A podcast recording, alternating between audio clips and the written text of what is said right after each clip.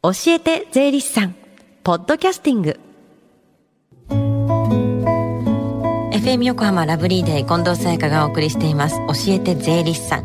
このコーナーでは毎週税理士さんをお迎えして私たちの生活から切っても切り離せない税金についてアドバイスをいただきます。担当は東京地方税理士会神戸敦美さんです。よろしくお願いします。よろしくお願いします。最近はお忙しいんですか？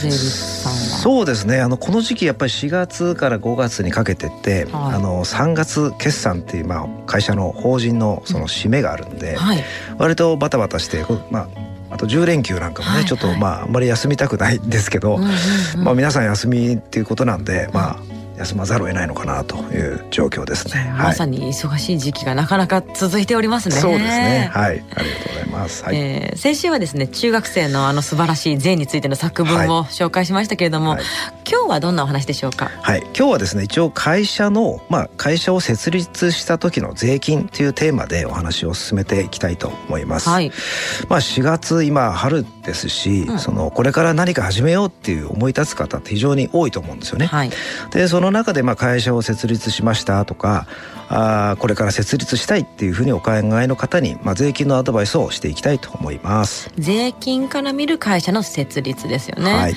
まずじゃあ会社を設立してから納める税金はどんなものがあるんですか？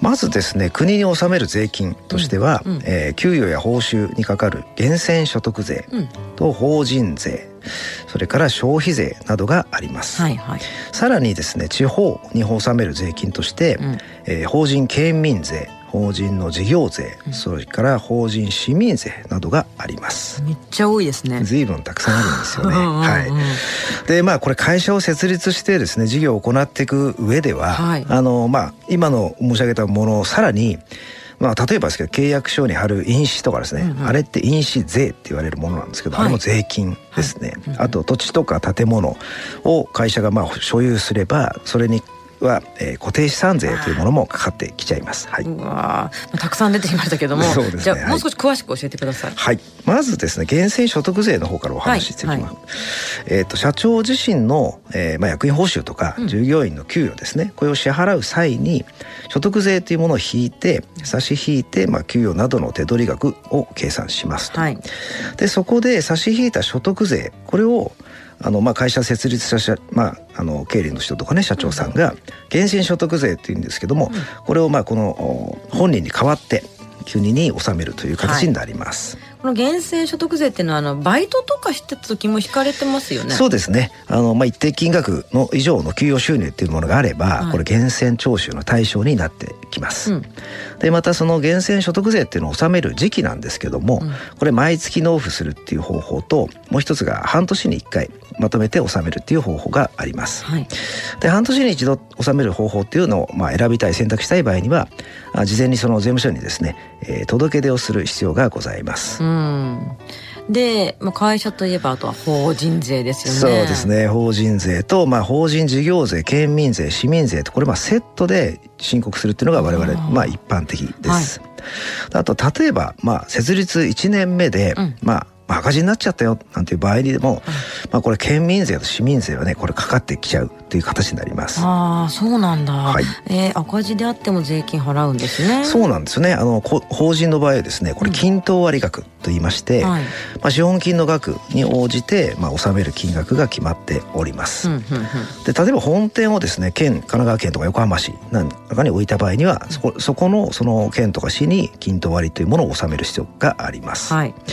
まああと例えば資本金がですね1000万以下。ということであれば、まあ、県県税の方に2万円、うん、市の方市税の方に5万円というように金額が決まっております。なるほどね、はい、これはじゃあもう売上がもう黒だろうが赤だろうがそうですね。赤字になっちゃってねなんで税金って思われるかもしれないんですけど、うん、まあそれはそっちじゃないんです、ね、そうなんですね。市町村の方に払わなきゃいけないというふうな税金になっております。はい。でえっと消費税ですよね。そうですね、うん、消費税はまあ先々週お使いあの個人の方の個人事業主の方でお伝えしたかと思うんですけども、まあに会社ですのでこれ2期前の売り上げが1000万を超えていればもう今度第3期から課税事業者になりますという形になります。うん、とただまあ設立した時のその資本金の金額などで、まあ、いつから課税事業者になるかっていうのは変わってきてしまいますので、うん、この辺りはまあ我々税理士とよく相談して、うん、えー、申告するようにしていただきたいなと思います。料金がいろいろありますからね。そうですね。はい。で会社の税金っていうのは本当にいろいろあるものなんですね。そうですね。まあやはりその我々税理士と相談してもらって、まあ、節税できるところは適正にこう節税して、であと我々も望んでるのはそのまあ税金もそうなんですけど会社をですね継続していってもらいたいなと、せっかく設立してよし会社やったろうっていうふうに思ってもらった社長さんを我々税理士としてはあのバックアップしたいと思ってますので、ぜひその会社をですね、あの長くというか、ずっとやっていっていただきたいなというふうに思っております、だって何かのためにって思って立ち上げるわけですからね。そうですね。事業を起こすっていうのはね、ね、はい。きっかけがあると思いますので、ね、いろいろな人が助かるようにできてるわけですからね、そうですね。したい。ですよね、はいえそして最後に聞き逃した、もう一度聞きたいという方、このコーナーは、ポッドキャスティングでもお聞きいただけます。FM 横浜のホームページ、または iTunes ストアから無料ダウンロードができますので、ぜひ、ポッドキャスティングでも聞いてみてください。番組の SNS にもリンクを貼っておきます。この時間は税金について学ぶ教えて税理士さん。今日は会社を設立した時の税金についてお話しいただきました。神戸さんありがとうございました。ありがとうございました。Deep inside your ears still lingers on the fading sound of footsteps, so clear to hear whenever I find you with empty beer bottles in your hand. I see someone four years old staring back at me. Once you told me you don't know who you are.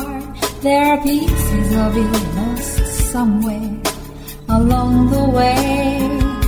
You've been searching hopelessly in a wrong place.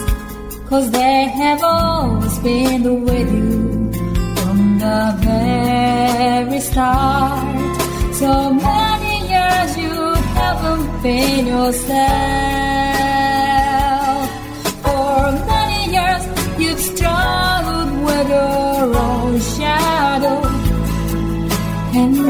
Slowly